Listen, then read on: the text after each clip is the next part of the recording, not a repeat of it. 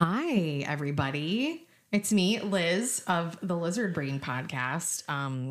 Welcome back after a hiatus. I'm going to call it like a vacation because, you know, real life got in the way of doing this fun thing. But I do not have Joelle with me. She still has a lot of life happening currently. Don't be mad, Joelle. But I do have my friend Mariah with me. Hi, Mariah. Hello. Hello. Ooh, she did that really sexy. Oh, that was very like, hello. I mean, it just feels like the mood, right? It does. What's her name? Is it Kathleen Turner, who did Jessica Rabbit? Oh, yes. Hello. And she also played Chandler Bong's father. Yes. It was very like sultry. It was very sultry like yes, that. There you go. So we're back after. I'm gonna call this season 2 when I post this. It'll be season 2, episode 1. Ooh. Welcome back. Welcome back. I can play the opening tune from Welcome Back, Cotter. Probably not. Have you ever seen Welcome Back, Cotter? No. It's like this old show. I want to say from late 70s, early 80s, starring a young, right before Saturday Night Fever, John Travolta, with like some really awful hair. I think they thought it was like. But it's called Welcome Back, Cotter, and the whole theme song is Welcome Back, and it's like I don't know. My parents knew it and watched it, and it was like it ended up being on Nick at Night, of course, which I used to watch a lot of. Yes, Nick at Night. This was like Three's Company. That's what mostly. Yeah, we had a lot of. I used to watch Green Acres that had Zsa Zsa Gabor or Ava Gabor. And she married some guy that lived on a farm. She was like, I'm Zsa Zsa Gabor. I do not want to live on a farm. And then I used to watch Petticoat Junction. Okay, guess. Get Smart, like the like James Bond spoof. I used to like that one a lot. But yeah, anyways, I watched a lot of weird TV as a kid. That was, I mean, my mom would just sit in bed and be like, I'm going to watch I Love Lucy with me. And so that's what I never got into I Love Lucy. Really? It was just iconic. Like my husband's, when we took care of his grandma, I'd go rent the I Love Lucy from the library and sit and watch with her. And I mean, her dementia was so far, but she would remember all these things. Of course. She'd just start hysterically laughing. Like that scene where her and Ethel, like all the candies piling up. Belt. Yep. I mean, that's such a classic for that. Is it weird that I don't think I've ever laughed? Like, I know it's funny, but I've never like been moved to laughter watching I Love Lucy. Because it's very slapstick comedy. It's like the most like slapsticky person currently, I would say, is like a Jim Carrey. He's very like in The Mask and those things. I'm just thinking of like Ace Ventura. Ace Ventura, yeah. So slapstick. Yes, and I find it kind of silly, but like I need more than just. Yeah, no, I get you. I think you have to like understand the context of it too, because it's like out of context, it's not funny at all. But knowing that both of them have never worked and they're like trying to prove their husband's wrong and have a job, and like they immediately go, and of course everything goes wrong the second they are trying to like prove themselves, because that's life. Every time you try to like prove yourself, something goes wrong, and it's just a chaotic dog pile of giant poop. So yeah, giant poop. Yeah. Yeah. Yeah, I know. I never found it. I never really found it funny. I don't know why. We didn't even watch it, but I spent a lot of time watching, AMC, American Movie Classics, and George Clooney's father, Nick Clooney, was the host. And like, I knew all about the Clooney's long before ER was even a thing, because he'd be like, hello, welcome to American Movie Classics. We're going to be watching. And you know, probably also along the same lines as having a crush on Captain Jean-Luc Picard. You know, I had the crush on Nick Clooney. He was just, and maybe not a crush, maybe just like, sometimes like I find like distinguished looking older men very like, I wish you were my grandpa and I love you. Like, so maybe not even a crush. It's not a sexual thing. It's a, I want you to be my grandparent. Yeah, my grandparent. Yeah. Maybe my grandpa. And like, maybe that was more it with, you know, Patrick Stewart, but also I think I have a thing for like a British accent. I mean, like if I was exposed to him now as the first time, and probably not. Like if like my first exposure to him was like X-Men or something. Yeah. But I watched him on like The Next Generation, Star Trek. It's also a thing my parents like, why are you watching this? No one understood why I was watching old movies and Star Trek. Well, because Star Trek has so many life lessons in it. It's really good. It honestly is. And I think people get really mad at me and why? Controversial. So I gravitate towards Star Trek more than Star Wars. Like, Star Wars is a war movie for me, and I know there's so much more, and I have not rewatched it as a full-grown adult, and it's my goal this summer to sit down and rewatch it and actually, like, experience it. But Star Trek always spoke to me. I guess I'm more of a Trekkie because it's just, like, it feels more intellectual. It just feels like there's just so much more in the writing, but this is me as a child, like a teenager, watching these, right? And as an adult, you have a completely different experience. See, people are like, "Are you kidding? Get out of here! You don't like Star Wars? Get out of this room!" Like my cousins, they're like some of the smartest now, and we would go visit them all the time, and they had like the like extension novels, like fan, not like fan novels, but like essentially fan novels that would like extend the Star Wars universe. I remember borrowing some of them one time, but no, I was more of a Star Trek person. They were very into Star Wars. I think the first time we watched Star Wars was at their house. Yeah.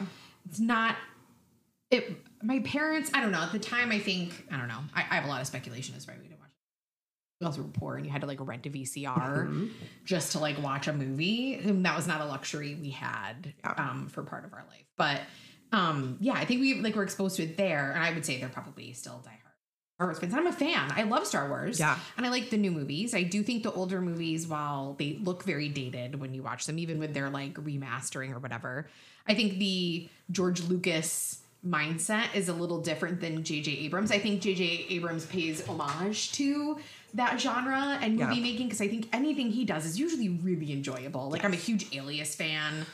You know, I think he makes really good stuff, but I think it's different. Yeah. So it feels different. And it's cool to see like famous actors and actresses, or just actors now, I guess they don't need to gender, people performing. Gender neutral. They of the acting world. In the acting world, it's hard for me. You guys is a thing we all say in the Northeast. So it's going to be a very long time before I can stop that. I'm going to try really hard though. See, dudes to me is gender neutral. Like everybody's a dude. I'm the Pauly Shore teacher.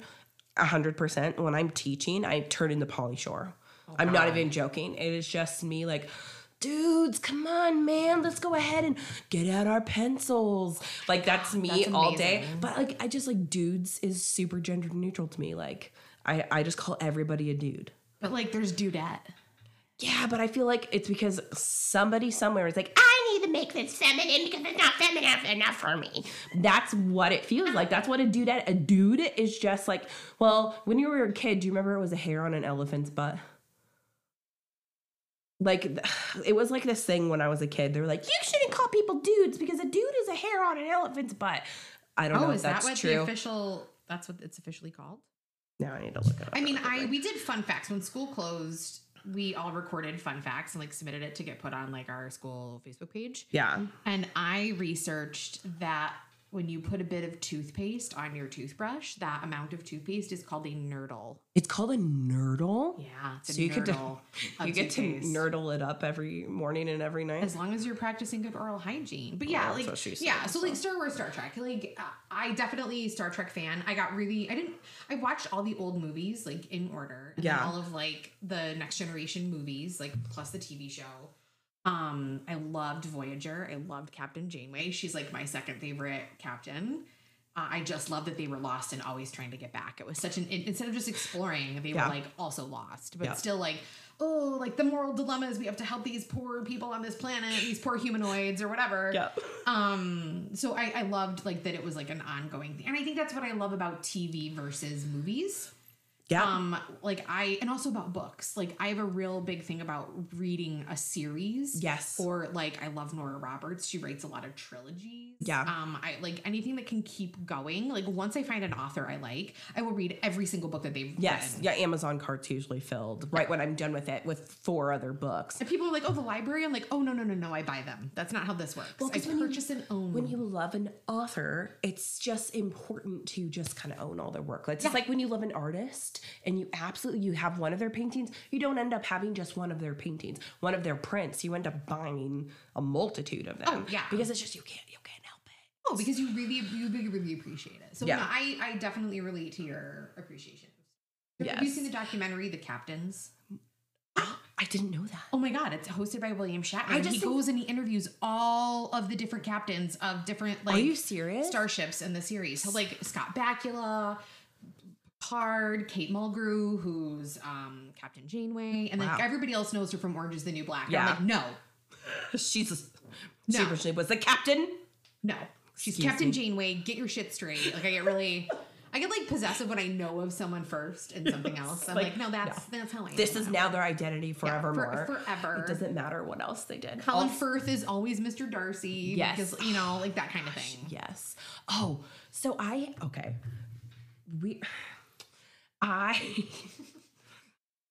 used to hate Jane Austen.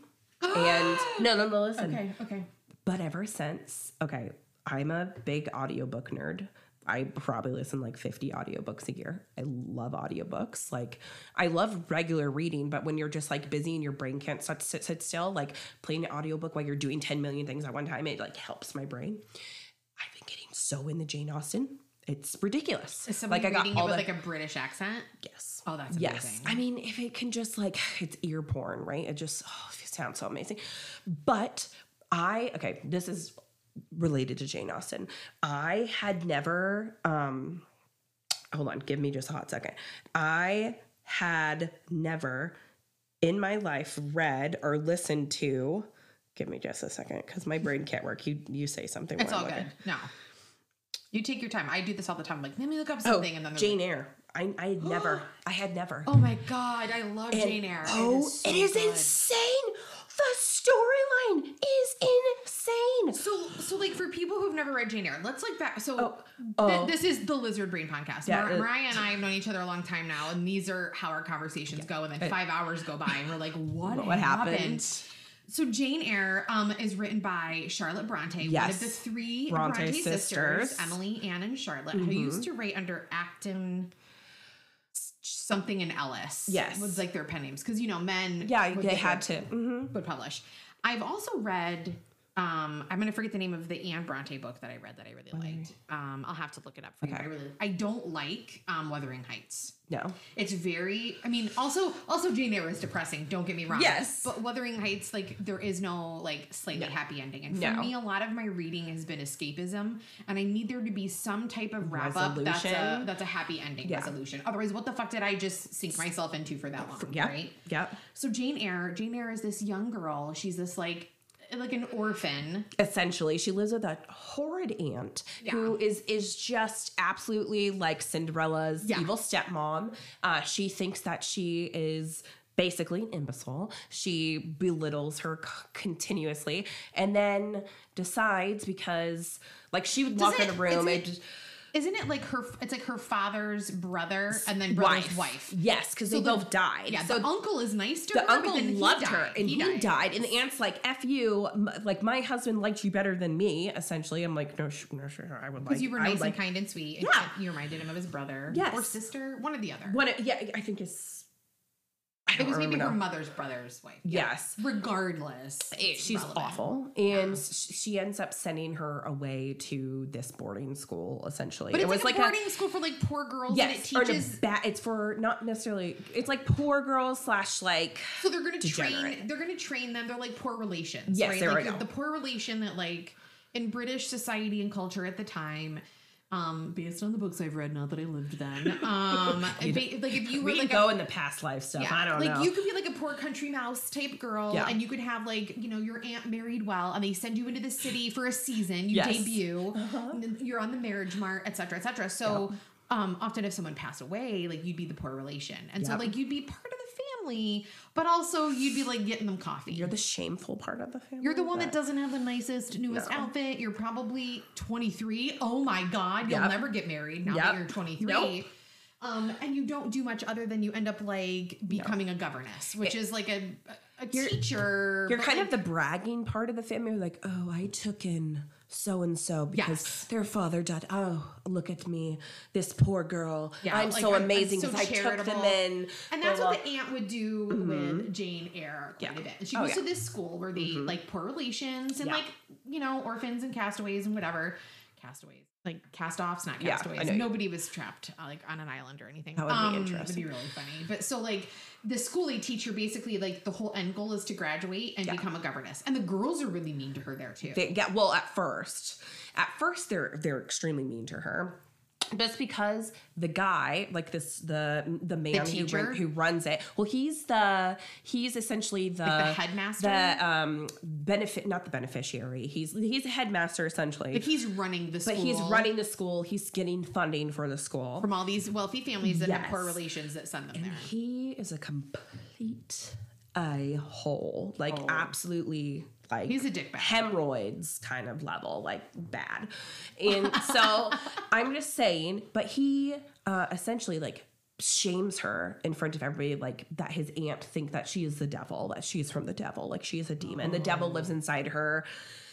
So she like has like a really bad like self-esteem. Yep. She thinks she's like a worthless, unworthy, basically like. Yeah. Dirt under your feet kind of thing. And it's super sad because it's just a very like depressing book. And so then she graduates the school and she becomes a governess for a family. So she works towards that and she becomes a teacher at the school for a little bit. Before she did that. Like all of her friends, like her best friend died of what was going around at that time? Like dysentery or something crazy. And they all had it. And like so many of the school died, and the aunt told everybody that she died of dysentery too. I don't know if it was dysentery, but I'm pretty sure. And it was just insane. And then she gets hired as a governess for St. John. Yes, no, it was somewhere else first. She went. It's been a long time since I've read it. All I know is one thing happens, and then this was like the fall. She gets hired. Okay. Yeah, she ends up getting hired by the lady who works for Mr. Rochester. And so this little French girl. Yes. That he like allegedly is his like bastard child, essentially. But like it might probably not as I don't want to spoil it. But this is not a spoiler. This book is so old it's out of copyright. So I actually think it's probably free online because it's out of copyright. Online. Everybody can read it. You can download it on Project Gutenberg. I mean, she's not his child essentially. She's like the French. She was the daughter of a French like that singer, he liked to singer actress.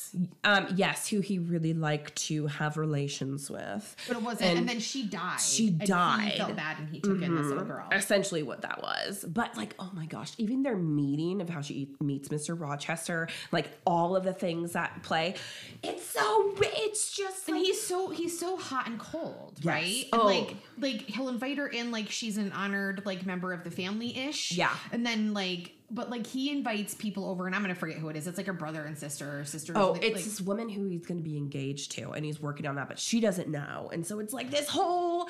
But she's like super mean to Jane, and also finds it threatening. And Jane is described as a very plain looking person. Yeah. Perhaps I would also be plain. I would definitely be. I don't know. Yeah. Like, okay. But we both have like great skin and we're beautiful. So I don't know. Whatever. Thanks for that today. But yeah. So like he kind of is like flirting with Jane, but she doesn't know. She's also like 18. Yeah. Well, he's also just.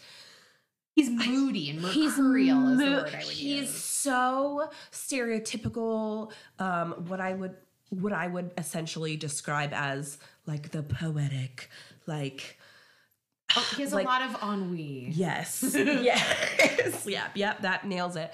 But oh my gosh, just the whole play out of that story is insane. Just so that this relationship builds, right? Essentially between her and Mr. Rochester. And he confesses his love for her, which she starts to freak out. But she had an uncle that she didn't know about, or was trying to see if she was still alive, and the aunt lied. And the aunt calls her. It's like, well, it's like requesting her on her deathbed. The aunt is dying at this point. Like, I need to confess that I said you were dead. And doesn't she like inherit some money? So, or he invites her to go live with her. No. So what ends up happening, she goes to the aunt's house. The aunt is like delusionary. Like, I have no idea. She's still really mean to her. She's still so mean. And she talks about her like she's not there and like belittles her. At some point after she's there. She admits to it, but not to her, just in her delusion. After weeks, she like finally says it because Jane Eyre left to go help take care of her. She highly requested her. And then she was like, I lied and I told them you were dead. Blah, blah, blah, blah. It turns out the uncle had died. And then he confessed his love for Jane Eyre, and she's freaking out. But you mean Mr. Rochester. But see, the thing was, is while she was gone, he like realized how much he missed her. Yeah. So she comes back. He confesses his love to her. Is it when she? No, because then there's like a whole thing in the garden. Oh my gosh, yes. But you have to think. You have to think about this. He's way older than her. Yes. I feel like this is a very Me Too type book if you really think about it. But like if you read between the lines and everything, he was totally taking advantage of her. Wow, because what we don't know, and abuse, like, right? Trauma response, other things. For sure. And like, so the whole time he has a wife in the attic. Yeah. A crazy ass wife. Oh my gosh, yes. And that's what blew my mind is she kept hearing things. Oh, she saved him. His room was on fire. Do you remember? She came down and she came down, and she so like Jane Eyre like was smelling. She's like, something's weird, and she kept hearing this maniacal laughter. Like she kept hearing it, and she was like, "What the heck?" Like a ghost. She was convinced he let her. Like he gaslighted her. Oh, he gaslighted her. Like it was haunted, and believe it. And then essentially, oh my gosh. So the room's on fire. She goes and checks on it because she was like, I'm hearing this maniacal laughter. She thought it was one of the maids that was like insane, trying to murder him. And then he's on fire. The curtains are on fire. All of it.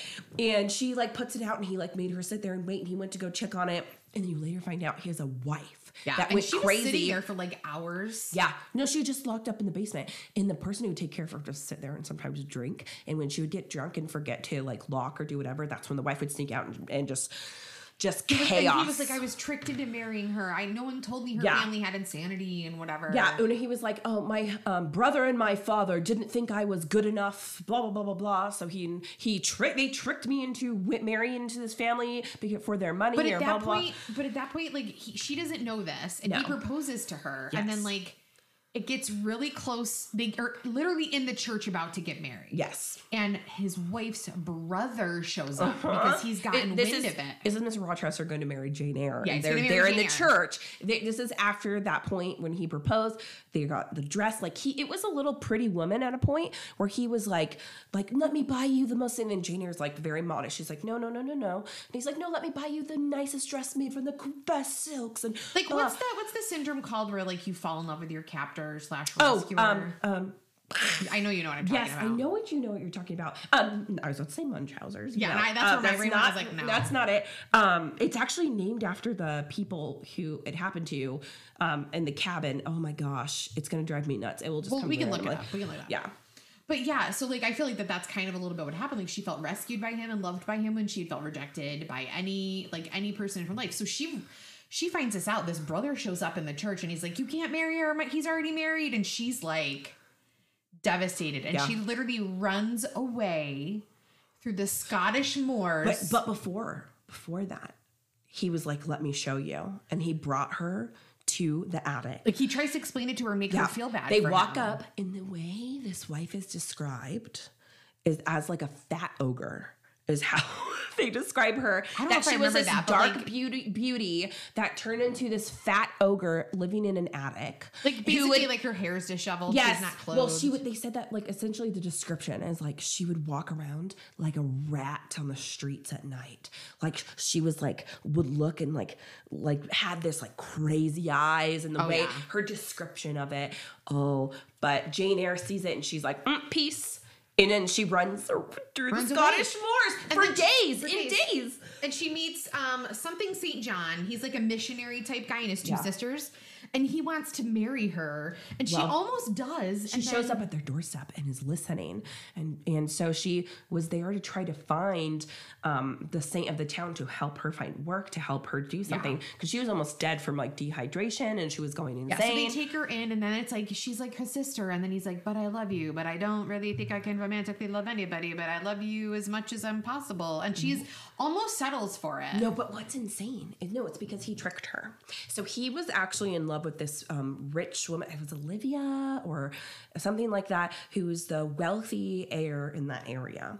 Oh, I don't remember. Yeah. This been, oh my gosh. Like I said, long time since I read it. Oh, he absolutely was like in love with her, smitten with her. But because he was such a man of God, oh my God, he could not let himself be compelled to those urges. Well, it doesn't, when he proposes to her, he's like, it'll be like we're brother and sister. Like, I won't put any pressure on you and all that kind of stuff. No, he wants to go to Africa to do missionary work. And he tells her, Jane Eyre, you are the only person who could do this and be my partner in this work of God. Thanks? Yeah, and she was like, I'll go, but I won't marry you. And he was like, no.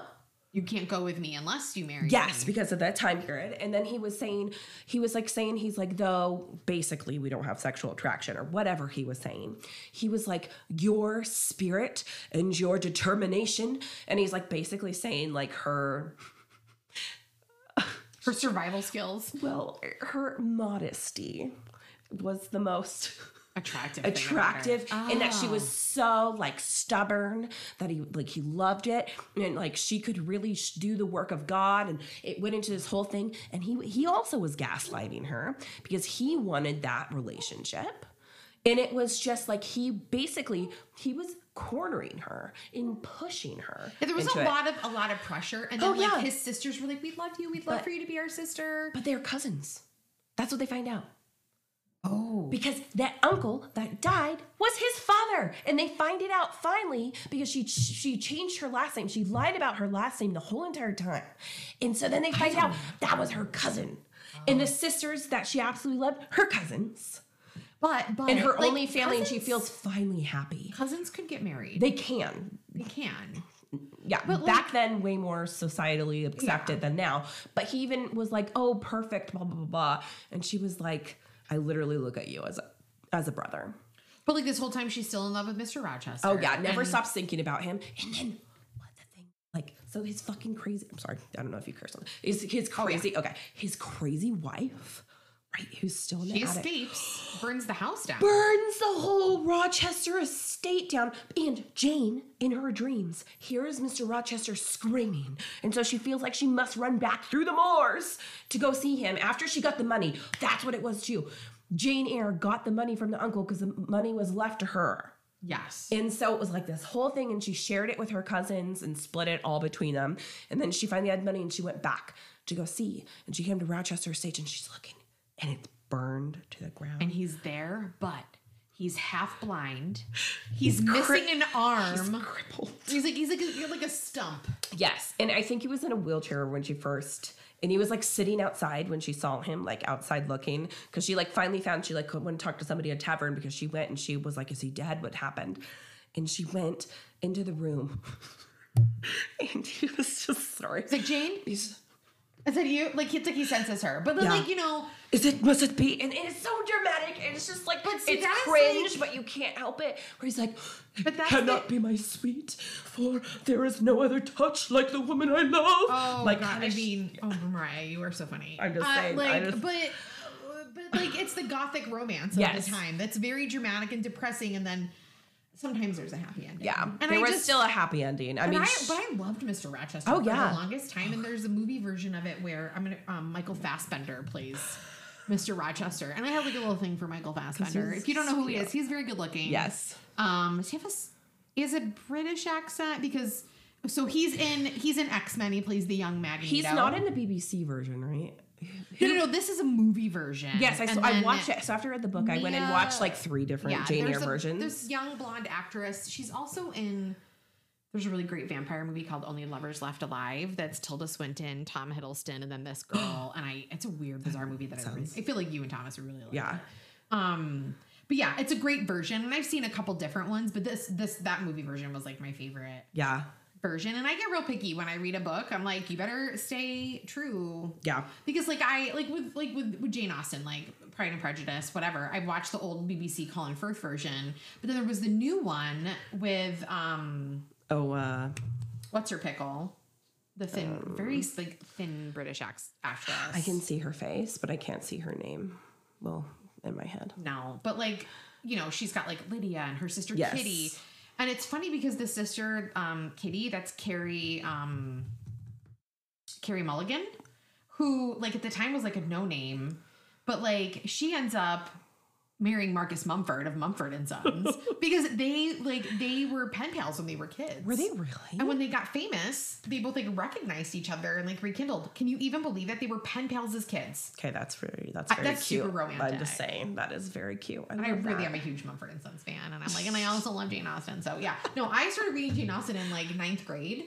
Are you like the quintessential millennial hipster now? Maybe. Mumford & Sons and with your Jane Austen book. And yeah, you need a big like hat and go to a farmer's market. No, I do. Farmer's markets are fun sometimes. But no, like I read all of Jane Austen's books, and then there was like fragmented novels that were like Sanditon is like a partial novel that she wrote before she died. Like I just went through all of them. Yeah. Oh, Agnes Gray. Oh, flashback. Okay. Anne Bronte wrote Agnes Gray. Right. There we go. I do know that book. It's on my list. I don't remember the whole like premise of it, but I feel like I liked it and I read it like at least twice. So you probably. But yeah, that whole genre I was super into for such a long time. I couldn't, because there was like this part of me that couldn't see the feminism in it, and all I could see was traditional roles. But then you read it, Elizabeth Bennett is like, feminist. It's like during that time period, if you're going to put it in that context, the women that they're writing about are breaking waves, they're breaking rules, they're pushing boundaries. Oh yeah. And so it's weird, because when I was younger, it just felt like, oh, that time period, like. I can't, no, like. See, and I was just way less, like, intellectual about it. I was like, I like romantic stuff because I'm lame and don't have a boyfriend, and it's nice and romantic. I got really into romance. My mom always, growing up, my mom always had, like, Harlequin romance. Yeah. She, at some point, shifted to Christian romance where they don't have sex before marriage, which cracks me up. I love you, Mom. She's never going to listen to this, but you got to cover all your bases. Just, she would go to the store, she'd get a Harlequin romance. They're so cheesy. And I don't know. I would say my dad's not the most like romantic, so maybe she was like missing some romance or something. She'd get these cinnamon candies. They're called cinnamon imperials. Like little tiny round things. Exactly what you're talking about. And she loved like cinnamon hot tamales or Jolly Ranchers. Yes, and hot tamales. Anything cinnamon flavored, she loves. So she'd get that in her book, and she would just like. Be like she'd have it with her everywhere. Yeah, like, she'd take it in the bathtub. She'd have it in her room. She'd have it on the couch. And she just, for a long time, like, read a lot of romance novels. Yeah. And so I would, like, steal them. And then I'd be like, there is a lot of naughty stuff in here. And she didn't want me to read them at a certain point. And then my Aunt Peggy had, like, an extensive Nora Roberts romance novel collection. Gosh. And she smuggled me a bunch. Yeah, I was going to say, I was like, what, your bookshelf. Oh, it's full of Nora. Yeah, I was like, all you have is Nora Roberts. Well, I used to read so much romance. I also, like, was a big fan of Jane Anne Krentz. She's, like, a local Seattle author. But I read her books long ago before I ever came to the Seattle area. Yeah. You know? Yeah. So we're going to take a quick break for bathroom and coughing, and we will be right back. You can't even tell we just paused. No. You can't. Mariah just had to like blow her nose. Sometimes like I have to pause when the dogs start barking. You may have heard them a little while ago. We went on a tangent, but that's the whole point of this podcast. But we did some Googling during the break. Stockholm Syndrome, which probably the 7 listeners knew. But like your definition that you looked up, this one is slightly different. Because Munchausen's by proxy. That's where you like give an illness to someone that doesn't exist kind of thing. Well, like Rose from... Do you know what I'm talking about? That like made for TV movie. Oh, it's real. No, it's a real. True story. But I mean, but Munchausen's is where you essentially like think that you have like women can convince themselves they're pregnant and literally lactate and show all the pregnancy symptoms. Oh yeah, it's crazy. Yeah. But yeah, Stockholm Syndrome, coping mechanism to a captive or abusive situation. It applies to child abuse, coach-athlete abuse, relationship abuse, and sex trafficking. So not just even like if you've been kidnapped, which you know whatever, but. It's like a psychological torture that like you just kind of give up and you're like, oh, I love this person that's doing these awful things to me. So it's funny. Reading it now, I'd probably be like, maybe I don't like this book. And in romance novels, I think it was like a very nice escape. Oh yeah. I feel like I could probably tell you that like Nora Roberts has like 2.5 sex scenes. And I knew before I'd be like, ooh, like lady porn. But now I'm like, oh, and I flip past it. And I have to confess, like I could care less. So mine when I was younger, Twilight, severely. And here's my thing. Oh no, I read Twilight multiple times, and it's like. Okay, I have a very bad... It's... Okay, there's so many just toxic things about Twilight, and it's extremely toxic. I mean, in so many ways. 50 Shades of Grey was like fan fiction for Twilight. I didn't read it because my mother-in-law was reading it. And I never read 50 Shades of Grey. It just made me feel so... I love my mother-in-law to death. She will cross weird boundaries. Like, how is my son? And, you know, I'm like, I'm not going to tell you that. Thanks for asking me, though.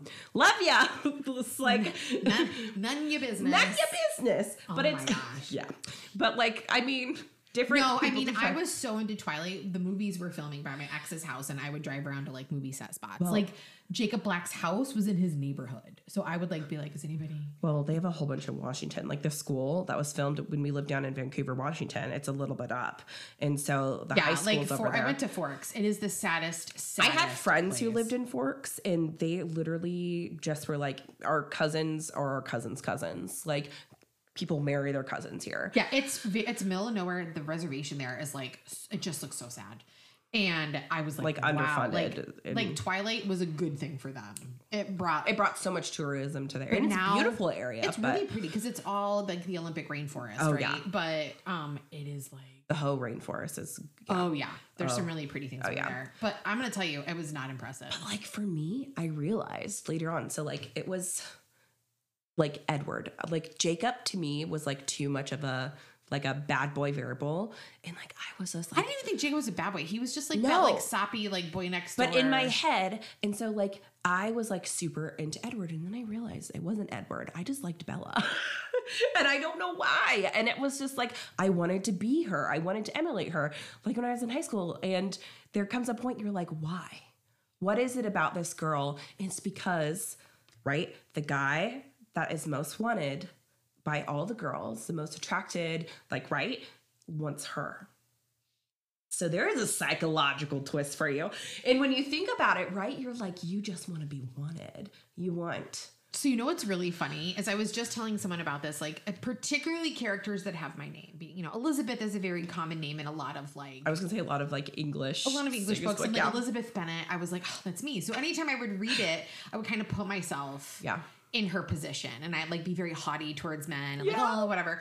And really, like, I wanted guys to like me because I was like an awkward, fat, whatever in school, and that was like, my life, bullied and shit. And you were like, no, I just want a guy to like me. So, what I found, like, when I was dating again as an adult, not like as a young 20-year-old, or like, and none of my relationships were super conventional, but like going on like Tinder and stuff, and I had like all the apps and I paid for them because I was not gonna like have random ass people swipe on me. Like if I'm like, if anybody is serious about using those dating apps, you better pay for it. Don't do the free shit. Alex and I met on Tinder, and his was free, so he swiped on me. Yeah, and when you like, so how like when if you don't pay, you only see who swipes on you if you also swipe on them. Okay, so if you're like in a big city like Seattle, like the odds of that happening are like slim to none. Yeah.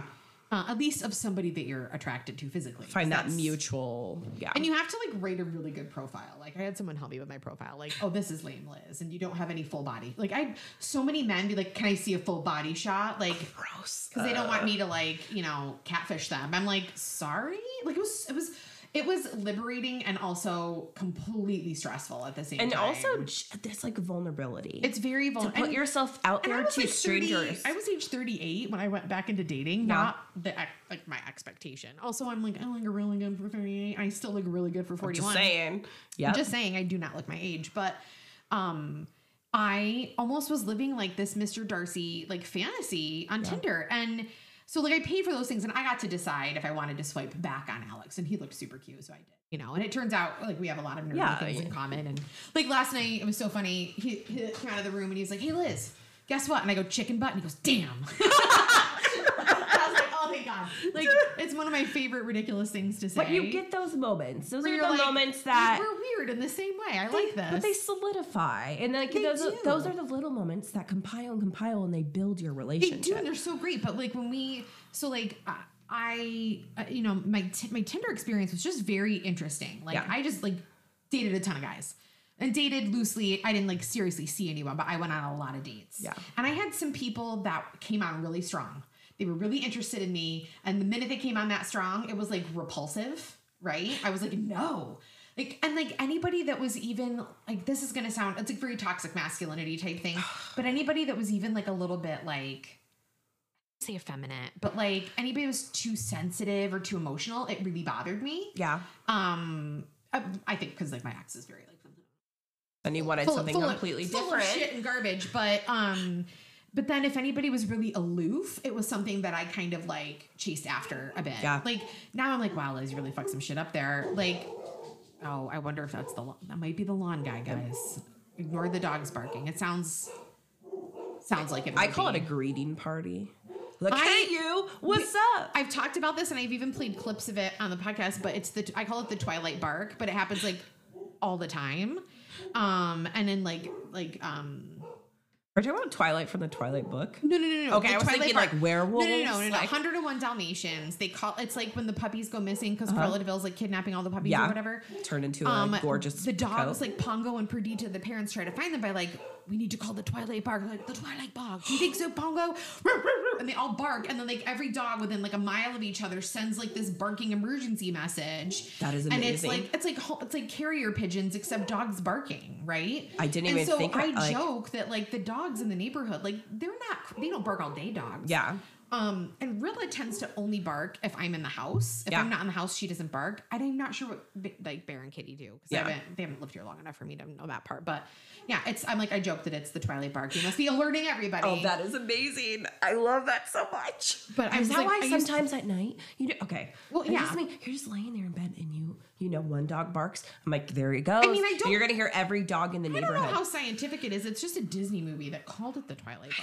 But Disney movies sometimes nail it. They can be pretty accurate. But so that's what they do. But oh, that's amazing. So like anybody that, I was like this back and forth. I could not find this good medium. Yeah. If someone didn't contact me back right away, I didn't know how to play hard to get or any of those things. Like totally clueless. And also like, the dating pool in the general area that we live in was not great. And I went on some awkward dates. And when COVID hit, I think I had was maybe going to go on it. It was actually like a relief because everybody had to like isolate. So I didn't feel pressure to go meet people at the time. Yeah. And so I think I was texting some guys and then like Alex swiped on me in like March of 2 years ago. Yeah. So 2020. And so like school had just like shut down and he kept like insinuating, oh, hey, let's get together. But he's not a very pushy person. He was just very like neutral. Yeah. And I was like, I think I want to go with this guy. And I like waited and waited. And then finally we went and our first date was like a walk at the beach, which it's very romantic I romanticize a lot of things because of all my romance novel reading. But it is romantic. It is, it's a romance that you were experiencing. It wasn't. It was. I mean, romance novels have to come from somewhere, mostly imagination, which I understand. I just because I love fiction and I love fantasy and I love anything to do with like medieval. Oh yeah. I would never go live there because I'm very happy to live like medically and socially in the time period we live in. The plumbing is important to me. Yes, you know, I would. Yep, just saying. I don't want to poop on top of 10 other people's poops. I have a tendency to like romanticize things that I haven't experienced before, and I would say probably like this relationship's the best normal adult relationship I've had. And then I didn't used to have like anniversaries or stuff really with my ex. Like it was just weird. And so like our first anniversary, I think I put like a ton of pressure. You call it romanticism. I call it like optimism and essentially being grateful. Like I think, but here's the thing. I feel like after really crappy things happen and experiences happen, when you experience that happy moment, those good feelings, like it's okay to feel that romanticization about it. That romantic, oh for sure. Well, but I think like for me, what it ended up doing, and what I think it does do for some people, is it sets up this level of unrealistic expectations, and they're unspoken expectations. Yeah. And you can't say, "I want you to do this grand gesture." Like, have you seen Love Actually? Could you have like a romantic moment with like cue cards outside my front door? Yeah. Because then you don't tell someone, and then you have this like, well, they should just know, and that was a danger I think I was in, and I had to like make sure I didn't do right away, because those unspoken things, like Alex's response would be like, well, you didn't tell me that. Yeah. Like, that's not fair. I didn't know that, you know? And I'd be like, well, you should just, he'd be like, how about you just ask me or tell me? Like, just very straightforward. So I just in general, like I guess to circle back to that, I like that we kind of met each other later in our lives. Yeah. More independent. And it's so funny too, because I was talking to like an old friend of mine that I ran into yesterday, and I was telling her like, you know, like, you know, access isn't like Zace, because we were doing like the soft start move in. I don't want to jinx anything or talk about it too much, but she's like, "Oh, that's great for you. You're so independent." I was like, "You know, I am, but you would think that that's how I would have been fine." But at first I was like, "Why don't you want to spend every waking moment with me? You've got to be so romantically in love with me." And that's just, again, not realistic.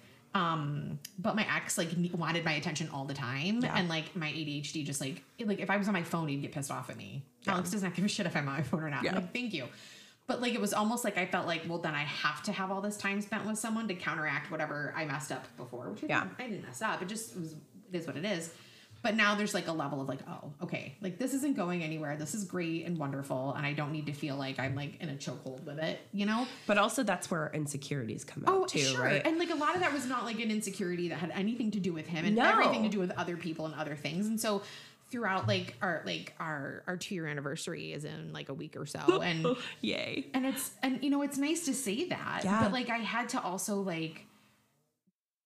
one of the things that I do is I romanticize an event, or I put a lot of emphasis and pressure on that event. And then if it doesn't live up to whatever I've put in my brain, I get disappointed. And then what I end up doing is missing out on just enjoying that experience, in that moment. I did that last year for Valentine's Day, I think. And I never said, let's get presents, let's do this, let's whatever. Mm-hmm. And I remember now, I don't know if Alex will listen. Sometimes he listens to my podcast, sometimes he doesn't. Yeah. But I remember getting something for him and then thinking wow, I should get something of equal or equal or greater value back or whatever. You know, I kind of did. I don't know why I did that. And what he got me was super thoughtful. It was this cute little stuffed chocolate lab puppy, and it was and flowers. But again, I don't think he'd done Valentine's Day with somebody. He brought me flowers on I think Valentine's Day was Sunday, but he brought me some flowers on Friday, and he was like, "These count for the whole weekend." And I was like, "Of course they do." I play that game too. And then do you know what my dad did? My dad is so sweet. Oh, what did your dad do? He sent me this big huge thing of flowers for Valentine's. I was like, "Dad, you can't send me stuff for Valentine's Day." Yeah, he can. He can't, but it overdid Alex's flowers, and I didn't want Alex to have his feelings hurt. Plus, certain flowers are very overwhelming smells for me and give me headaches, and these ones definitely did. And I was like, I'm gonna get... But I didn't want Alex's feelings to get hurt. But in here... And they didn't, because he doesn't get hurt by things like that. At least I don't think so. But yeah, I put all this pressure on it. It's a secret list. And then it just wasn't fair of me to do that. So... This year for Valentine's Day, I was like, "Hey, here's what I would like to do." Yes. What do you think? A couple years ago, just the Brene Brown quote that changed everything for me. "Clear is kind." And for me, I think that just changed everything, in all my relationships, that I'm clear, things that I want or what that I need. And I mean setting up healthy boundaries, Mariah? Oh my gosh. Oh, what is that? But it's just, it's such a hard thing to do, because I think, too, societally as women, we're just kind of not. You grow up thinking you have certain roles you fit. You don't really get to speak up. You're not really. Oh, I mean, the number of times my sister's if I could just go to the bathroom alone, literal boundaries. Yes. Of I need to go to the bathroom by myself. Have you seen that TikTok of secret things moms all do, where they're pretending to take a 10-minute shit just to get away from people? I don't TikTok. I'm too old. I don't TikTok either. This is how lame I am. I watch TikToks on YouTube, but just compilations of the best ones that people put together. Oh gosh, no! I mean, so but it's true. There's that whole This Is 40 where Paul Rudd hides in the bathroom on his iPad just to have a break. But even that too, and I think too professionally, I feel it's helped me out a lot, because I feel I will shut down because I just want everybody to be happy and pleased with me. And now that I I'm clear with my feelings, my expectations, things that I'm struggling with, things that I feel I'm being successful about, if I'm clear with the people around me, where I am, I feel it's significantly helped me in every area. And when I wasn't really clear with things, it would be really frustrating for Alex. And I learned how to have relationship boundaries, which is great. Which is hard too. Yeah, and especially for I guess I almost was relearning it. Yeah. And I remember I don't know if you've ever heard of John Gottman, Gottman Institute, and I love his stuff. And then Brené Brown, he's just got great stuff. But he often talks about people feel wary to get with someone who's divorced or whatever. And I really felt my relationship was a divorce for me, because we were together for such a long time. And he said, you know, those people often make the best partners because they value a relationship so much more, knowing what, like, has been lost. And so I put too much pressure on myself as a perfectionist, for sure.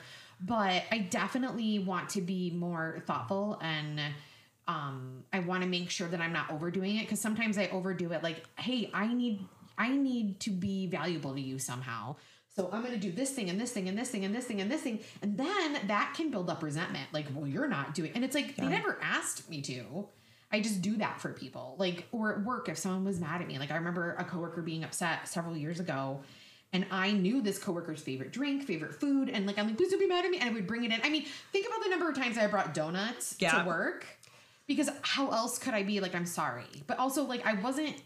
Like, and for those of you that don't know, Mariah is a wonderful educator and teacher, but she worked as a paraprofessional in my classroom for many years. And I absolutely adore her and love Mariah, or I wouldn't keep in touch with her. Because I just don't have time and energy for people that don't make my time and energy positive and worthwhile. That's exactly what I say. We talked about that today. Yep. If somebody doesn't make you feel the same or better when you're with them, it's not worth your time. No, it's not. Yeah. And I think as women, like, we don't have that boundary. We're always like, we're giving. That's what women do, right? Yeah. And it's that role. And it's like, wait, no. I mean, we can if we want to. Yeah. We absolutely can if we want to, but we don't have to. And I was listening to Jamila Jamil's podcast. Oh my gosh. I love her podcast. Good. Yeah. It was one on socialism. Yes. And he was talking about how, like, the social welfare programs, like, people are like, oh, that, like, Nazis and communists and Stalin and whatever. And he's like, that's not what it is, you know. But there's this mentality that if we provide you with what you need, then you're just going to be lazy, non-contributing member of society, which in fact is not the case. No. Like, and especially women, like, providing universal childcare. Oh my gosh. It doesn't make women lazy. It empowers women to not have to choose between career and motherhood. Yes. Just because the baby came out of your body, it should not be your sole responsibility. Not only that, I would be curious too to see what the science says. As exposing your children to more social outlets, more people, does it give them a better opportunity to succeed? Which, if you want to be a stay-at-home mom, there's nothing wrong with that. There's nothing wrong with either of those choices, but to not have the choice, for someone to have to choose not working when they really want to work over childcare because of its exorbitant costs, like, that's insane. No, it's insane. And it was so great to listen to that and feel like that's just one way that society is, you know, outdated, misogynistic, and holding women back. And while we're on the topic of that too, is listening to Brene Brown's podcast that she came out today with Emmanuel Acho. I love him. I listened to her last one with him. I haven't. To this one is really good. I saw it was like 10 minutes left, but he was like. There was a point, well, this is always hard for me. He's always like, you know, you realize at a point that you don't like people, so not everybody's going to like you. Well, there's a statistic on that too, where they say that 10% of people that you meet are going to absolutely love you and enjoy you. 10%, doesn't even matter what you do, they're just going to hate you. They're not going to like you, no matter what it is. I know who those people are. Yep, and then that in between, people are just neutral. Neutral, it's that scale, it's that spectrum. But he said, why are you letting insignificant people make significance in your life? Ooh. And it was just like, oh, swallow my pride. Okay. Because it's so true all the time. But I think like as a person growing up, because I am like animated and I talk and I like in the ADHD part of my brain that like I used to joke about, but I always knew kind of deep down that that's who I was. But I just always felt weird and slightly on the outside. Yes. And I used to joke in college. I was like, people either really like me or like they're really annoyed by me. I didn't ever feel like there was a middle ground, and really there probably wasn't. That's how I feel. But I also, like, when I had coworkers and I worked in such a trauma infused job, I always felt like it was super hard to keep people around for a long time. And we were all attracted to a trauma job for very interesting reasons. We had our owns and would come in and fixers. Whether we want to admit to it or not. Yeah. Like, I've admitted to. Like, and also, but I'm a good teacher. Like, you know, are an amazing teacher. I burped. You're an amazing teacher. Thank you. I'm just saying, like, I might name drop you a little bit too much. Where I'm just like, are they sick of hearing about me at your school? I'd be like, oh, well, you know, I learned this from, you know, Elizabeth Loftus. Oh, dear. Yeah. Oh, but dear. Because it's just, it's true. If you have people around you who are willing to educate you and show you those things, those are, I just, it makes life so much better. Well, it does. And I think, too, like, so much of it, like, when somebody, like, asks me about myself, yeah. I always say, well, I'm a teacher. Like, I know the significance that that plays in my life yeah. and, like, that role. And so because I put so much time and effort into being good at my craft, at my... Yeah. At my your science and art. Well, yeah, and like it's my calling in life, yeah. you know, and finding my way through it in different ways of teaching has been really interesting. And then becoming a behavior analyst only made me a better teacher, yeah. I believe. But like having people upset with me was so hard. And I think like I flash back and we could go real deep into whatever, but like when my parents, like when I was young and I'm the oldest, right? Yeah. So I'm the savior, the protector. Yeah. Sometimes whether people want it or not, I'm trying to say, and I've had to really step back and be like, nope, not everybody's on the journey. Not everybody wants the information. I've like gotten to the point where I'm like, do you want some advice or do you want me to just listen? Yeah. Cause I can do both. And I want to make sure that, I like, though. But it's hard. It's hard to do that. And it's hard to play that role, but guess what? Everybody needs to hear that. Cause there are times like when you ask me that, it makes me feel validated because you're asking what I need. You're asking, Mariah, what boundaries do you need me to set up right now? Yeah, because instead it's I'm imposing on you what I want you to have from me versus yeah. what you need from me. And I just think as a young kid, like a lot of that was a result of my parents getting sober yeah. and the trauma that brought, because when you're sober, then you're dealing with things and the fights were bad. Yeah. Never like they were never abusive to us or any, like they loved us, but they were dealing with all of their shit that they had yeah. brought up with, you know, it's for that, years. It's that trauma drip. It's that trauma continuation, right? And you're a cycle breaker. Well, yeah, which was, and they, well, you know, my dad and my mom were the cycle breakers. Very, okay, that's good. Very truly. Yeah. Like my dad talks about when he went to rehab. And when you talk about them, it just seems like they're the most amazing humans. They are amazing. They drive me crazy and I love them and they're amazing. Though, but. Great, but, yeah. And I, you know, getting to live with them as a young adult, like it was such an interesting experience, like yeah. being a teacher for the first grad school and living with them. And anyways, well, it's a lot, but you know. They were the cycle breakers. My dad yeah. talks about when he went to rehab that they told him like 8 out of 10 of you were going to relapse. And actually relapse is way more common. And it's really common. When you get sober, relapsing is stigmatized. So I mean, it shouldn't be because it's a sickness that you might yep. get sick with again. Yeah. And that's okay. And you can get sober again. It happens. Yeah. I have a friend who recently got sober. A journey's not linear, right? No. And I had just heard all these podcasts about it. And then I got like scared for my friend that got sober recently. Cause I was like, oh no, I hope this friend, like, I hope there's not too much, you know? And I was like, Liz, chill the fuck out. They don't need you to like say any of that to them. So I did. But it's a wonderful friend, and I'm so excited for this person yeah. that they're sober because their life is just like and it's amazing. Hard. It's hard to do, but that. It's hard when you're a 9-10-year-old little girl and mm-hmm. you're the big sister to 2 kids, yeah, who we all experienced the same events but interpreted them very differently. Oh yeah, I'm the youngest, so it's like the opposite yeah. for me. Yep. Yeah, and so like. That I think translated to how I've become a teacher and, but also wanting to please, right? Yeah. Like, could we heal? Could we not? Like, I wanted everybody to be a pacifist, but I didn't think anything was my fault, like, yeah. right. Or anything like that. But like, is there something I can do to be better? So I'm not part of the problem that's happening. Yeah. And then like being a normal teenager shit would go down or whatever, but. Well, being an empath is that as well. And it's just. I used to be such an empath. I've almost shut it off completely.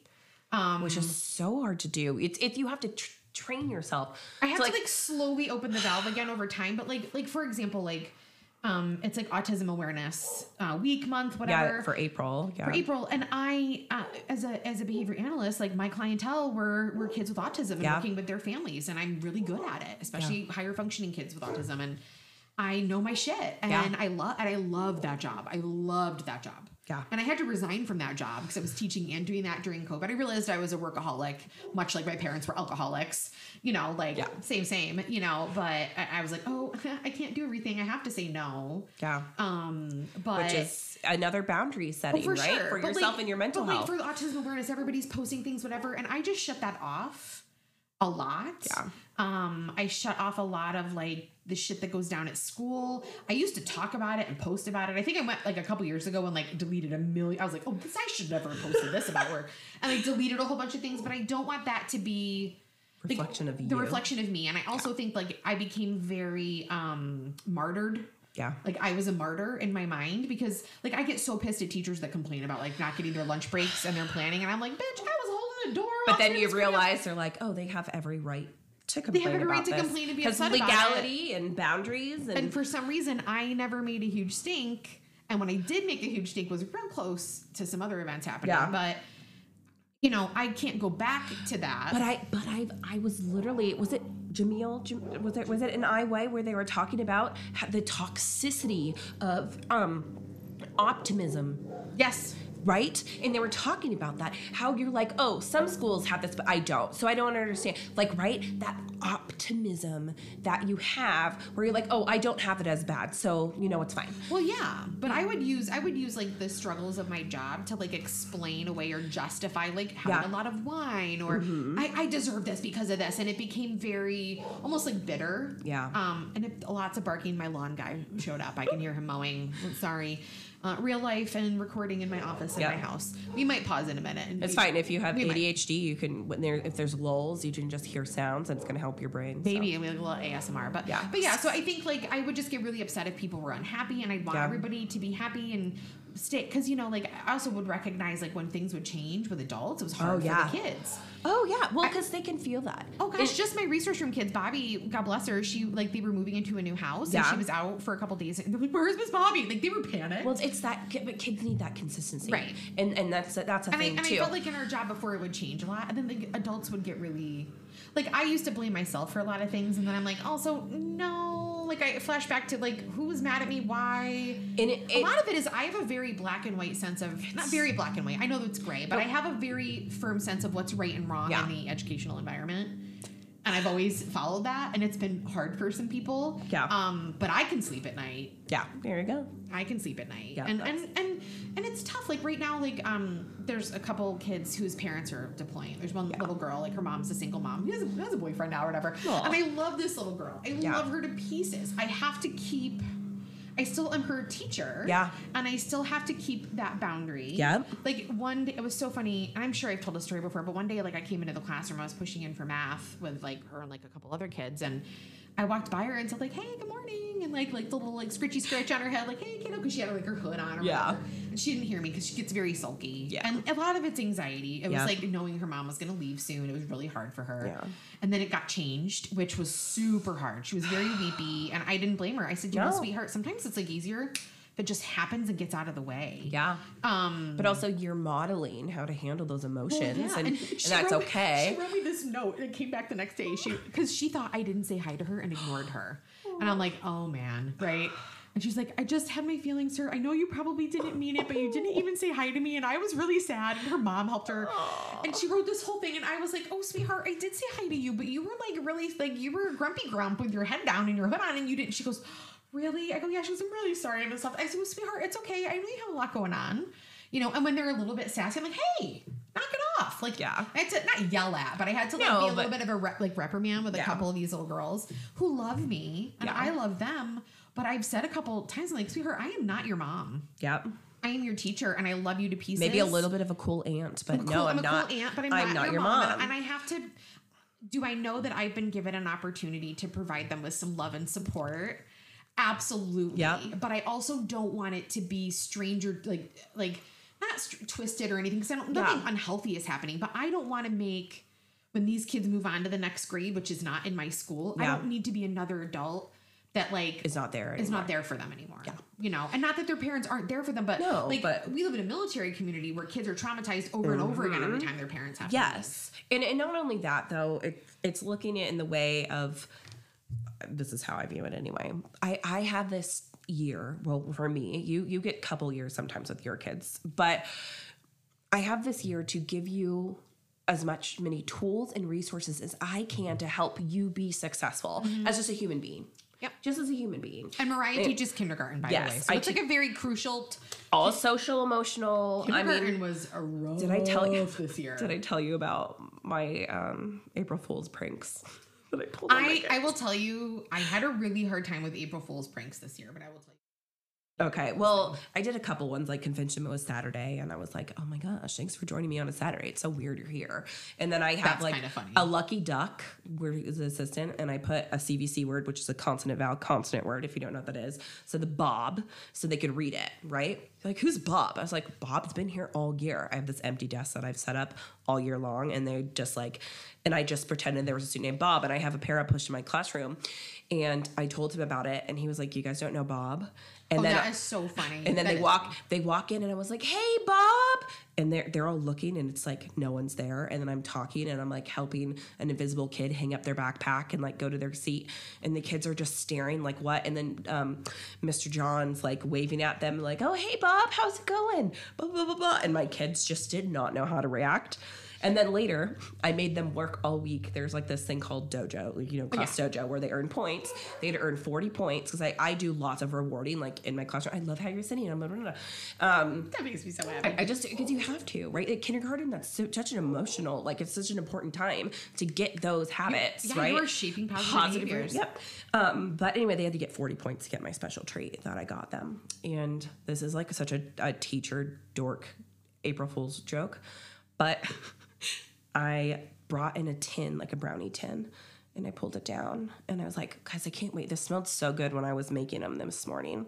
And I cut a whole bunch of brown E's, like E's that are brown. And I showed the kids, and their faces were like, and I had parent volunteers in there. I told them I was doing this prank, and they're like, try not to laugh. Then, of course, this is just kindergarten.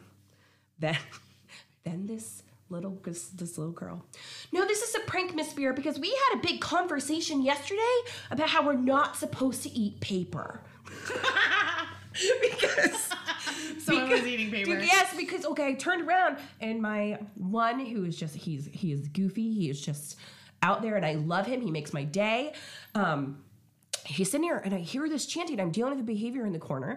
I hear this chanting, eat it, eat it, eat it, like a frat house. I'm like, where am I right now? Am I kindergarten, or I'm at a college party? I do not know. And I walk over, and he's stuffing paper in his mouth, and the kids are chanting, eat it, eat it. And we had this long conversation about how our paper can hurt our tummy, and the only thing that should be going in our mouth is food, medicine the doctor our mommy gives us, and drinks. And paper is not good for our stomachs. So paper is only for writing, it is for drawing, it is for using as a tool, it is not food. And so we had this big conversation about it, and we had a talking point about appropriate behavior in the classroom, and anyway, so of course they say that in front of the parents, and the parents are looking at me like, what? So they have to know their kids. I mean, when I was a kid, I would sniff the Mr. Scent markers. And I use that as a reward. So I go by, and if they're doing really well, I have a whole big thing of smelling markers, and I go by and I do tick marks on their papers. Oh, they can smell it. So they can smell it while they're working. So I'm like, I love how you're working. Tick mark of a scent. Remember what I used to do with the lip gloss? I got that from someone, like smelling lip gloss. I don't know, but that's a good idea.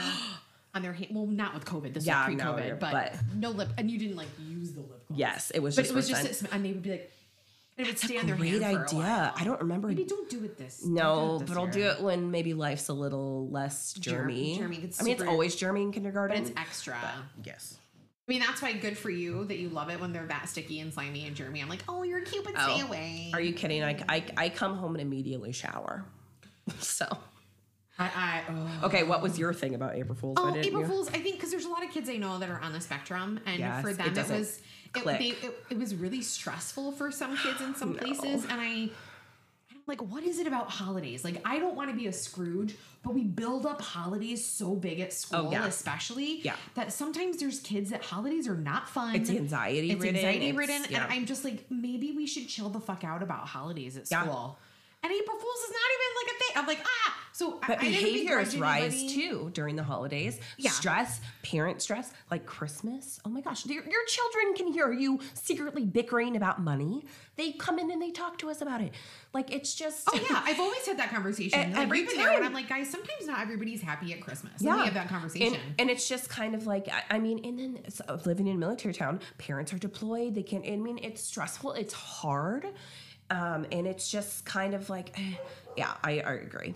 Someone had pointed it out to me. I don't think I would have thought about it that way until someone said something about it. I try to do it more like a seasonal celebration than and celebrate fall. And right now, if the school district was all of a sudden like, we're not celebrating parties, literally 90% of the community would lose their minds collectively. They'd be like, what?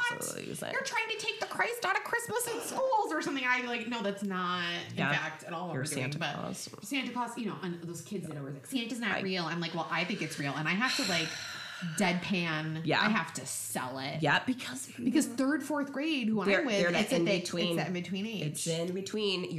We're walking above fire. You want to believe it. Because and you're going to get a nasty call from a parent. How dare you? And you're like, my child that Santa Claus is not real. Like, didn't. No.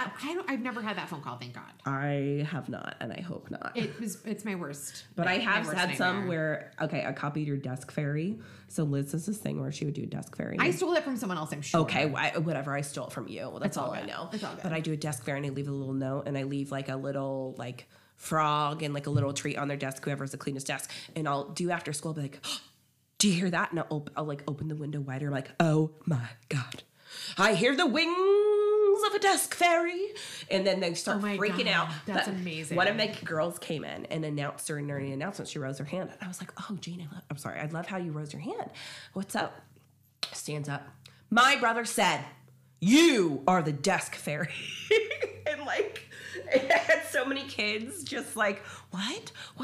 And it was like this whole thing. And then I started perpetuating like, okay, am I going to have to deal with this with every holiday? Is there going to be one child every holiday in kindergarten? I mean, I was the kid that ruined magic tricks, so I'm sure.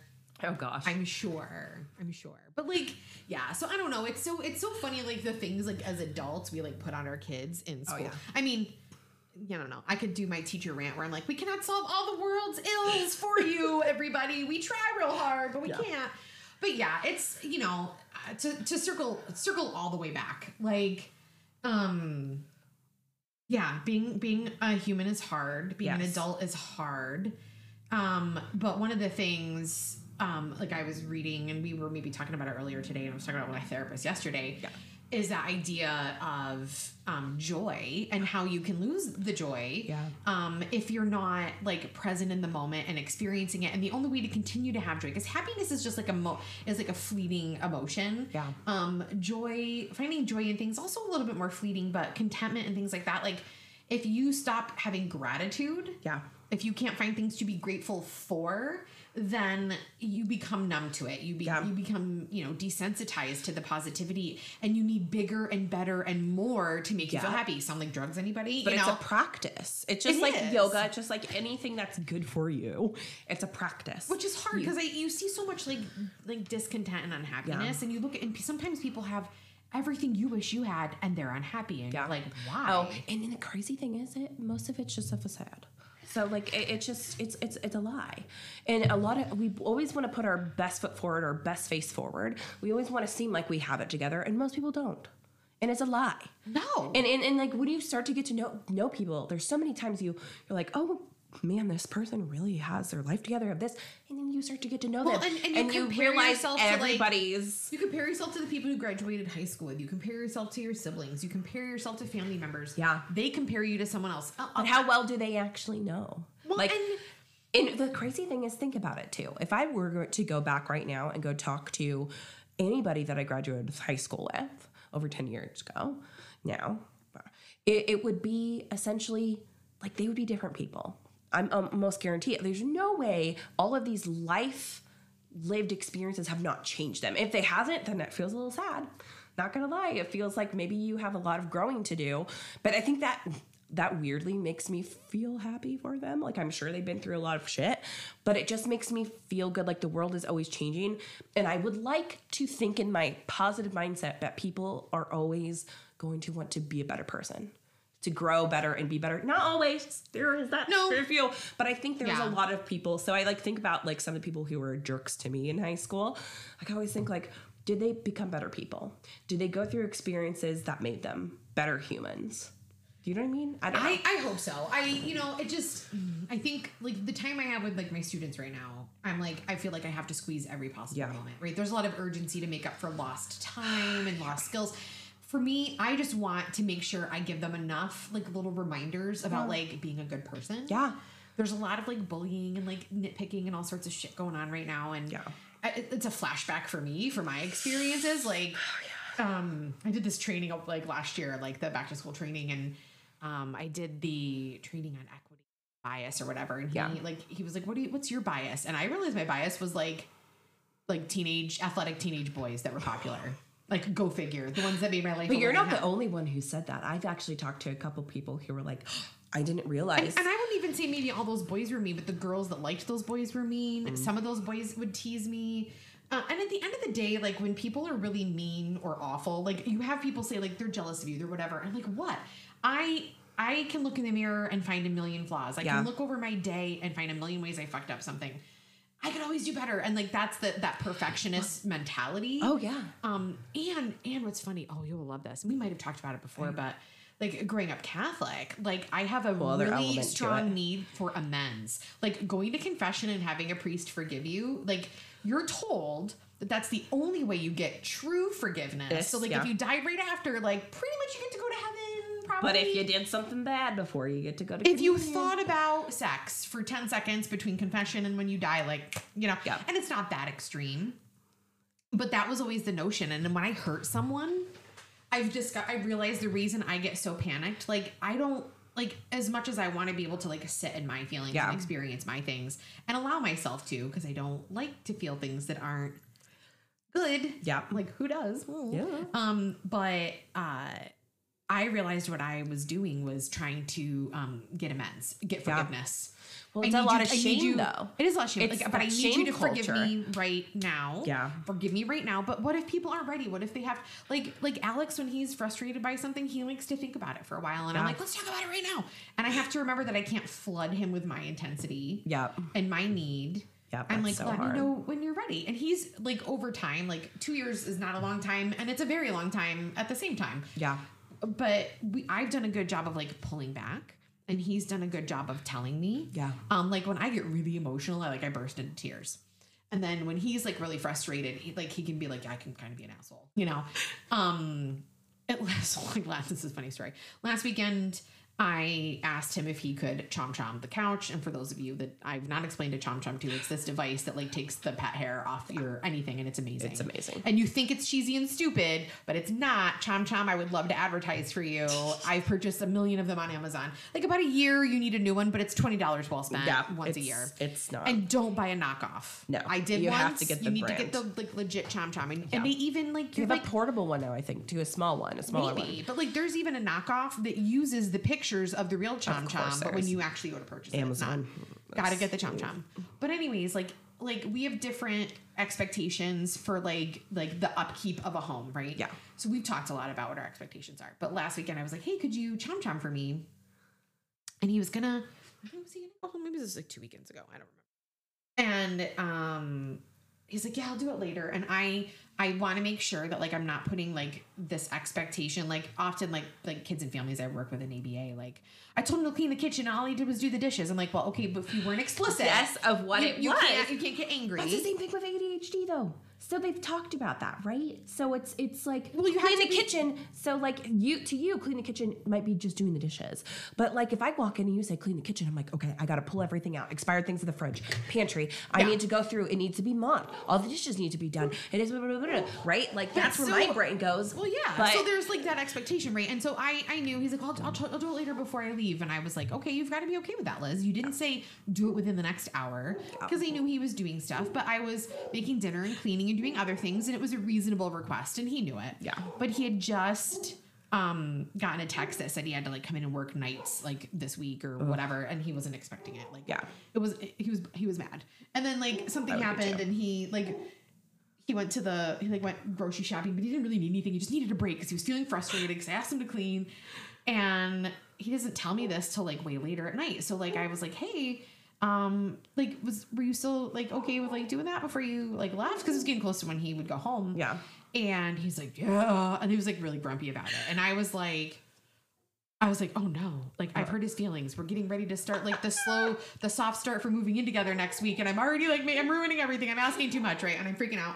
But I'm like, but it's just chop chop. I don't want him to be, like, mad at me. I just want him to do it. But also his brain, if it's something he does not enjoy doing, it's harder for him to probably make himself do it. It is. And of course, he's like, I don't have to like it, do I? He's like, I don't want to say no. You need to enjoy it and whistle and dance the whole time you do it, Alex. He's like, because if I say no, I look like a lazy asshole. He's like, and I was just mad about, like, work and whatever. And, like, I'm going to be grumpy. I hate that feeling. And I was like, okay. And then, like, I, like, didn't like burst into tears, but I like my eyes started leaking because I just felt like super embarrassed. Like I'm like, oh no, he's mad. Like, why are you gonna be mad? And he's like, I'm not mad at you, and I'm over it already. Like literally, he gets over things so fast, which I'm like, what?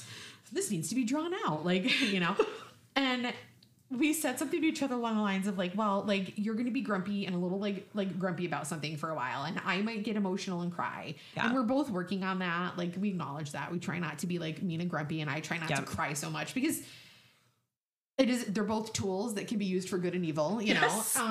And so I said, but essentially that's who you are. And essentially that's who I am. So either we completely change who we are or we start to accept this more. Like, and it's just, we have really great conversations like that. Yeah. And he's so, he like, you know, he was so funny. He took out the garbage and he, I know at home, like he, like in his condo, like he'll forget to put a bag in because I'll go to throw something away and it'll be empty because he would have had trash out that morning. Yeah. But he wouldn't have put a bag back in because he probably took it out on his way to work. And he doesn't pull it out until he's ready to throw something away. Exactly. That's how his brain works on that. Absolutely. Yeah. Makes total sense to me. I take it out and it's been ingrained in me growing up. I have to immediately put in a new bag. Yeah. Like the sound of the when you open the bag, like boom. So I realized he must have done that when I was gone and I put a new bag in and later on he's like, oh, I took the trash out.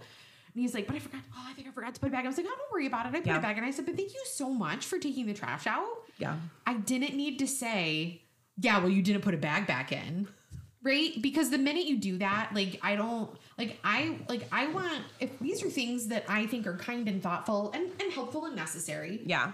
I don't want to like say, oh, sorry, you didn't do the added things that I thought you should do with it. See, Thomas, which isn't what I thought. I let it go. I was like, so much more subtle. So it's so interesting. Like I this is why I love life, and this is my hippie nerdness inside me.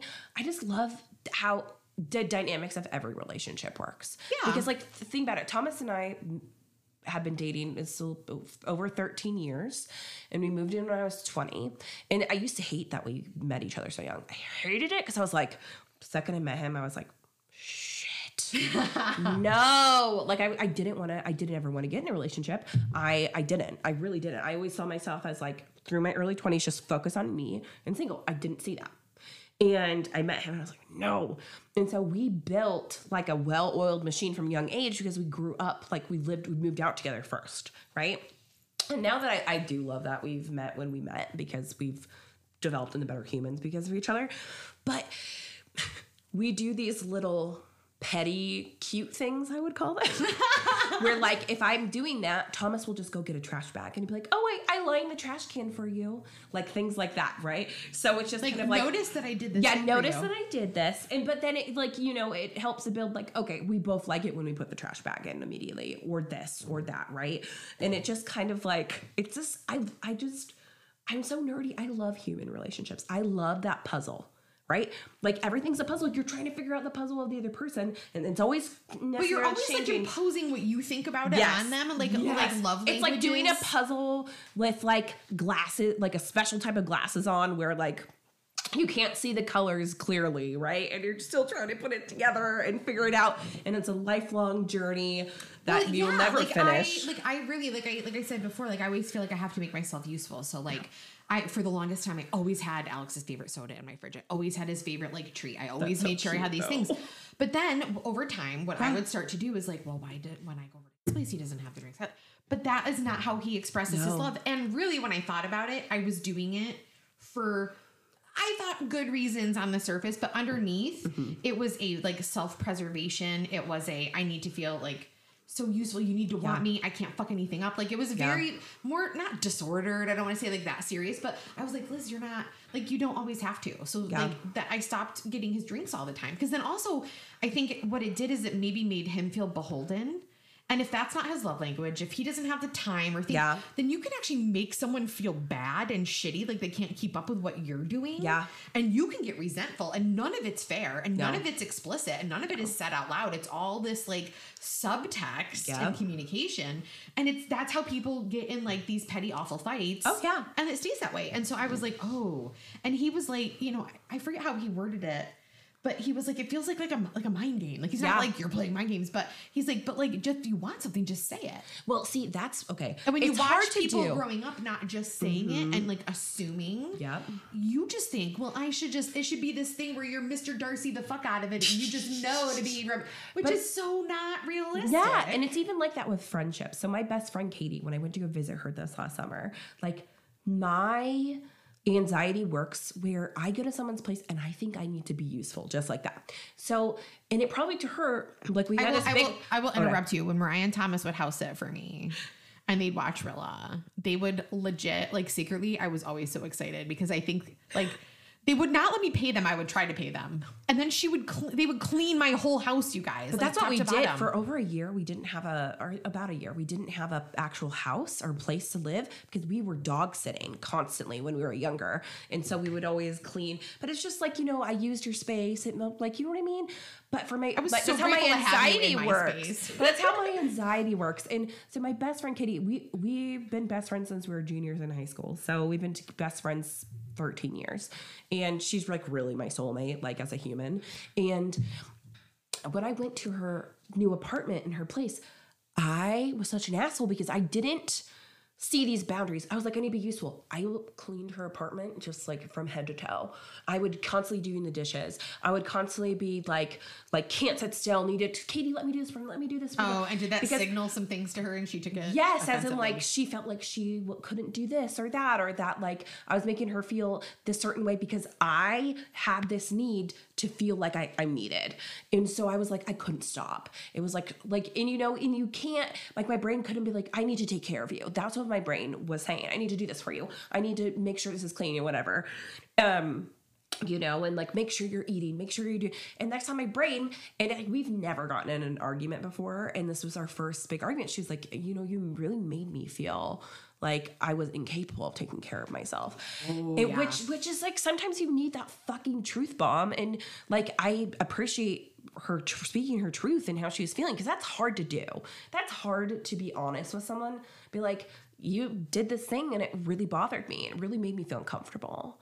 And so, like, I was a little petty, and I didn't talk to her for a couple days. Like, I can't believe you. I was trying to help. But it was so validated. And it makes you stop and really just review, like, the whole situation. We've talked about it a million times since, just about, like, how both of our brains were, like, just in a moment. And, like, both her and I, like, social things, we get worn out because our brains are, like, the whole entire time. And so, like, for me, it was, like, that constant needing of validation and to feel like I'm helpful and useful, which is so hard in every relationship. Oh, yeah. Yeah. But it's just, like... Oh, I definitely was, like... I like, had, like, a plan where, like, I'm going to take care of him. And he is, like, a fully capable adult human. And it's hard. Who didn't need me to do that. Maybe it's nice to take care of each other down the road, but, like, I was, like, from the get-go, I was, like, oh, I know where this is going, you know, like... And, you know, like, I went and got groceries, and so, like, he moved a bunch of his stuff in, like, this last week has been, like, our first, like, full week together in my house, and I, like, took care of stuff already, because I'm, like, a very planner aheader because of my ADHD. If I don't plan ahead, I get overwhelmed, and I get behind, so I plan ahead. Yeah. And I had Imperfect Foods groceries delivered, and I decided I needed some more HelloFresh in my life. It was easier and less wasteful. The prices went up, but they were like, if you unpause now, we'll give you this much. I was like, course. Deal. You go look on YouTube. Have you ever done that where you just like search like YouTube codes? Oh, yeah. And I get the free stuff. Yeah, all the time. I tried the Martha Stewart ones and I did not like them. Martha Stewart has? Of course, yeah, Martha Stewart has everything. Marley Spoon. I didn't like it. Is it called like prison food? No, Marley. It's called Marley Spoon. I didn't like it, but he wanted to be helpful too, and he's like, well, I'm gonna go to the commissary and get some things, and he's like, do we need anything? I was like, I don't know, I got this and this. He's like, oh, like I could tell he was like a little bummed, but he shops for himself. I was like, hey, is there anything in the fridge that's like it's yours? You'd be really bummed if you opened the fridge and it was gone and someone ate it. And he's like, except maybe the yogurt. Like he got like yogurt for himself, and it's like cookie dough yogurt and then like others. Yeah, it's like I go, I don't know, this is cool. And he's like, anything you eat in the morning is breakfast. I was like, can't argue with that logic. So I'm like, nope, I'm going to leave those to you. Eating peanut butter cup yogurt sounds weird. I'm not going to eat it. But it was so cute because he's like, well, I got those, like, your favorite kind of Pop-Tarts. So, and I love unfrosted strawberry. It's rare that you can find a plain Pop-Tart. Oh, Bob's. Or it's Bob's. Sorry. Bob's is a brand. And they make, like, the best gluten-free things. I'm just saying. Oh, Bob's Mill or whatever. No, not like Bob's Red Mill. It's just called Bob's. I don't necessarily need to. I'll send you the link. No. Are they good? So he got me my favorite strawberry unfrosted Pop-Tarts. Yes. And he's like, can I know, like, the dogs like cheese sticks? Because I was getting them for Rilla. And I was like, that is so sweet. I was like, I just gave Rilla the last cheese stick. That's perfect. You know, like, regardless of if we, like, need those things. Yeah. It was just very, it was like, this little thing that was thoughtful, but like meant a lot, you know, and it's those little things. And I give him like more freedom to do those little things when I'm not doing 8 million things that are unnecessary and over the top. That's my life. So. You know, and it's like, it's hard. Yeah. It's really hard. I've had to let go of pleasing everybody and pleasing myself. Like last summer, I spent like the summer basically alone. I needed to like understand like COVID happening was really hard for me. Yeah. Like on the heels of like not even a year after. And you're a very social person. I definitely discovered I'm an extroverted introvert because it really it needs to be on my terms and it needs to end when I want it to end and it needs to happen when I want it to happen. That's a control thing too. Oh yeah, definitely control freak. But I was like, I would get nervous to be alone. It was a panic. It was an abandonment thing for a lot of various reasons. And then like COVID was hard and whatever.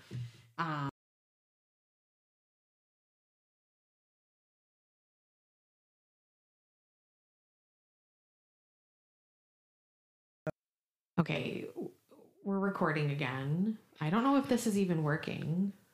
We'll see. Maybe I'm like recording over something. It sort of looks like it's working. I think. I don't know. I think so. I don't know. Perhaps not. It seems to be running, but yeah. So we'll see if this works. Okay. If not, I'll open up a second project. I'm worried it won't save. So like my computer just like crapped its pants as we were like wrapping up a thought, but then we realized, oh, that's good. Cause we just talked for an hour and a half per usual. Yep. And we probably could have ended it sooner, but we'll end on Pop-Tarts, which I was excited about. It's Bobos, not Bob's. Yeah, Bobos. It's so in the interim, Mariah was able to look it up and be like, oh no, not exactly what I thought. But yes, regardless, Pop-Tarts, cheese sticks, things are good. Life is good. We're on journeys to be better humans. Yes. And I try not to be judgmental of the humans that are not attempting to be better humans right now because everyone's in a different place, Mariah. It's the hardest thing is giving yourself and others grace. Yeah. It's the hardest life lesson. I feel like I'm out of grace, or I think I've been giving a lot of grace and no one's throwing it. Not no one. That's like really fatalistic. Throwing you a grace bone. I need a grace bone, and I can say no one's throwing it. That is not true. A lot of people are, but the people I really need it from the most sometimes are not. Yeah. Maybe I'm not giving them grace, but I feel like also like I've like thrown a lot of grace bombs their way, and you're a grace doormat. Yeah, I think maybe. I think they're taking grace. They're not like they should like put a coin in the box to pay for it, and there's 0 coins. Make some money. It's like pay what you can, and you're like, I can pay 0. And I'm like, what? Don't take my free thing. And none of that just made any sense, but it weirdly made sense to me. We'll see. We'll see if this saves all the way. Okay. We'll probably come back again for another conversation soon. Yes. But spring break is just about over for Mariah and I. We have a couple days left. And then the fast stretch between now and June. It goes so fast. Yeah. And then as a teacher, you're just thinking, I only have this much time to teach my children all of the things I need to do. There's a little bit of a panic, but probably I think we've talked about maybe a book club. Yeah. So maybe we'll start podcasting about our book club. Yes. That would be fun. But you will hear from Mariah again soon.